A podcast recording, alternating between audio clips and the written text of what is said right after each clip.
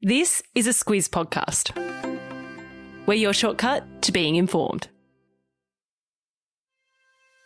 Good morning, I'm Larissa Moore.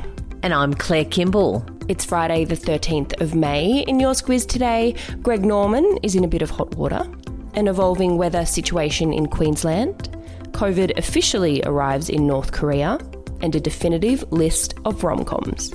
This is your Squiz today. Aussie golfing legend Greg Norman has found himself in a bit of hot water in his role as chief executive of LIV Golf, a company backed by Saudi Arabia to create and promote an alternative golf tour to the PGA. He was asked about the murder of journalist Jamal Khashoggi as well as Saudi Arabia's human rights record. He seemed to brush over and defend the country, Claire. Yeah, he did. He was giving a press conference where he was announcing more funding for the tour. That funding's coming from Saudi Arabia's sovereign fund, which is led by Saudi Crown Prince Mohammed bin Salman. Just to tie all of that together, bin Salman is the man who was accused of sanctioning the murder murder of Khashoggi back in 2018. It was done, remember, in the Saudi Arabian embassy in Turkey. Uh, what he said at that time was that he took responsibility for it, but he didn't sanction it. Uh, when it comes then to Greg Norman and this tour, uh, he was asked yesterday whether he was comfortable with all of that, that he was comfortable working with people who have that kind of human rights record.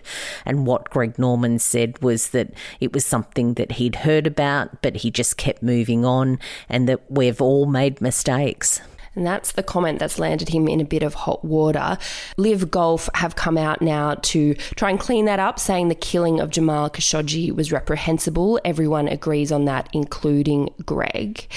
As for LIV Golf itself, Saudi Arabia's interest in promoting golf has been met by accusations of sports washing, which is when authoritarian regimes use sport to take the attention away from their poor human rights record. The tournaments are moving ahead, though. Norman, as you say, was announcing another $2 billion in funding for the competitions. He could have some trouble attracting players, though. Yeah, and that's because the people who run the current tours in the United States and Europe uh, have said that they will suspend players who defect Norman's series. They haven't been able to attract any really big names other than Phil Mickelson, who is one of the biggest names in golf. Uh, but as for who is going to make up the rest of the ranks, there's not a lot of big names among them because they wouldn't be able to play in the other big tournaments. Norman does say that 19 of the top 100 players in the world have committed to play in LIV Golf's inaugural event next month in London, but they haven't yet been named. There would be eight tournaments in the series with some whopping big purses, up to 225 million in prize money each. It's a lot of cash, but we'll have to see which players will risk those suspensions. An update on the weather in Queensland now. While it's great news that the drought has officially been declared over, it's come about as a result of more heavy rain and flooding. It's been called an evolving situation, Claire. Yeah, so almost half of Queensland was still in drought uh, until these big rains of the last week or so. Uh, so, as you say, a lot of relief there, uh, but a lot of concerns too in some areas because heavy rainfalls are making for dangerous conditions, particularly in the north of the state. Uh, that severe weather system that has been there is moving on to central and southeastern parts of Queensland. Uh, so, there's warnings around communities like Gympie and also near Toowoomba. Yeah, large parts of the state have so far received 10 times their monthly average of rain. The conditions aren't forecasted to ease until tomorrow. Still in Queensland, and a super yacht tour operator has been charged with multiple drug offences relating to a diver who drowned in Newcastle this week while allegedly attempting to smuggle cocaine into the country. Yeah, it sounds like it's been a really big haul that police have been able to get on top of. What they say in New South Wales, in that port of Newcastle, is that that diver died trying to retrieve 54 kilograms of cocaine, said to be worth an estimated $20 million. It was allegedly attached to the hull of a cargo ship that had arrived from Argentina last weekend. James Blee is the super yacht tour operator. He is said to have been someone who was close by uh, when police were able to find that drowned diver. Uh, he went to North Queensland and then tried to flee to Singapore on Wednesday night, and that's when they arrested him.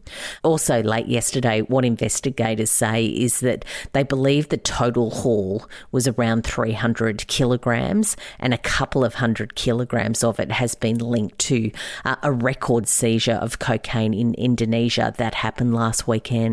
The investigations are continuing, but Blee is expected to be extradited to New South Wales today to face those charges. In international news now, COVID has arrived in North Korea. The Hermit Kingdom has gone into a strict lockdown after confirming what state media is calling their first official cases. How North Korea has been dealing with the pandemic is basically to close its border. It's not like it ever had a really big open border because mm. that was always very, very closely controlled. But uh, experts say they reckon COVID has been in North Korea during the pandemic, but it is the first official confirmation that cases are there. Uh, they haven't said how many and they haven't said where, but a strict national lockdown is concerning to health authorities authorities uh, internationally because they believe it will put more pressure on the people of North Korea who are already suffering uh, from that border lockdown, which has restricted movement and also stopping essential supplies from entering the country. North Korea is considered especially vulnerable to COVID because they haven't yet distributed a vaccine. They rejected offers of AstraZeneca and Sinovac vaccines last year. In the meantime, South Korea has renewed its offer of humanitarian assistance. On to Papua New Guinea now. The country's deputy prime minister died in a car crash on Wednesday night. His death means the country's general election will now be pushed back. Yeah, Sam Basil was his name. Uh, he was also the transport minister. He was in a vehicle with three others. Uh, it sounds like another car has veered onto the wrong side of the road and hit his. Uh, he died of his injuries in hospital. Prime Minister James Marape said that his death was a big loss for his colleagues and for the country. Uh, as you say, with an election just about to be called, what officials have decided to do is to delay the nomination of candidates, which was due to happen next week. Uh, they'll also delay the election by a couple of weeks. So we're looking at July for Papua New Guinea's general election now. 16th of July for that. Police are appealing for witnesses to come forward as they investigate the crash. Friday Lights this week. Claire, what's cooking? What's cooking is I've had a bit of a craving for beef tacos all week. Mm-hmm. And look, I'm not so high and mighty that one of the supermarket kits don't work for me. yeah, I that's quite my enjoy them from time to time. It's a really easy meal. Uh, but what this does is actually bring your own sort of home ingredients into that beef mix.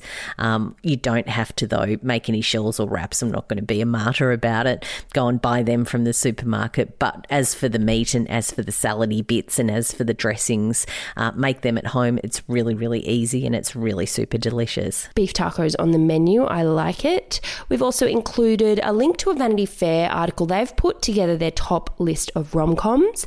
How to Lose a Guy in 10 Days is coming at 28, which is an absolute travesty.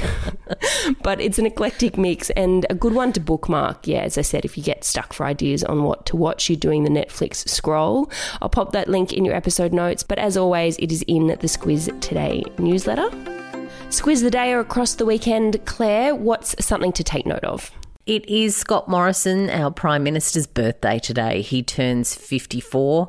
He'll be spending it with his nearest and dearest, which at the moment is his staff and the travelling media pack. I was going to say, nearest and dearest in a campaign takes on a, a bit of a different meaning, I think. We should find out today who the Northern Territory's new Chief Minister is after Michael Gunner resigned this week. It's also International Hummus Day, and that is a day that I can definitely, definitely get behind. That's about all from us this week. Don't forget our Ask the Squiz episode is out tomorrow. That's where we answer the questions you guys have sent in about the election and the campaign. If you've got one, send it through to hello at thesquiz.com.au. Have a good weekend. We'll be back with you on Monday.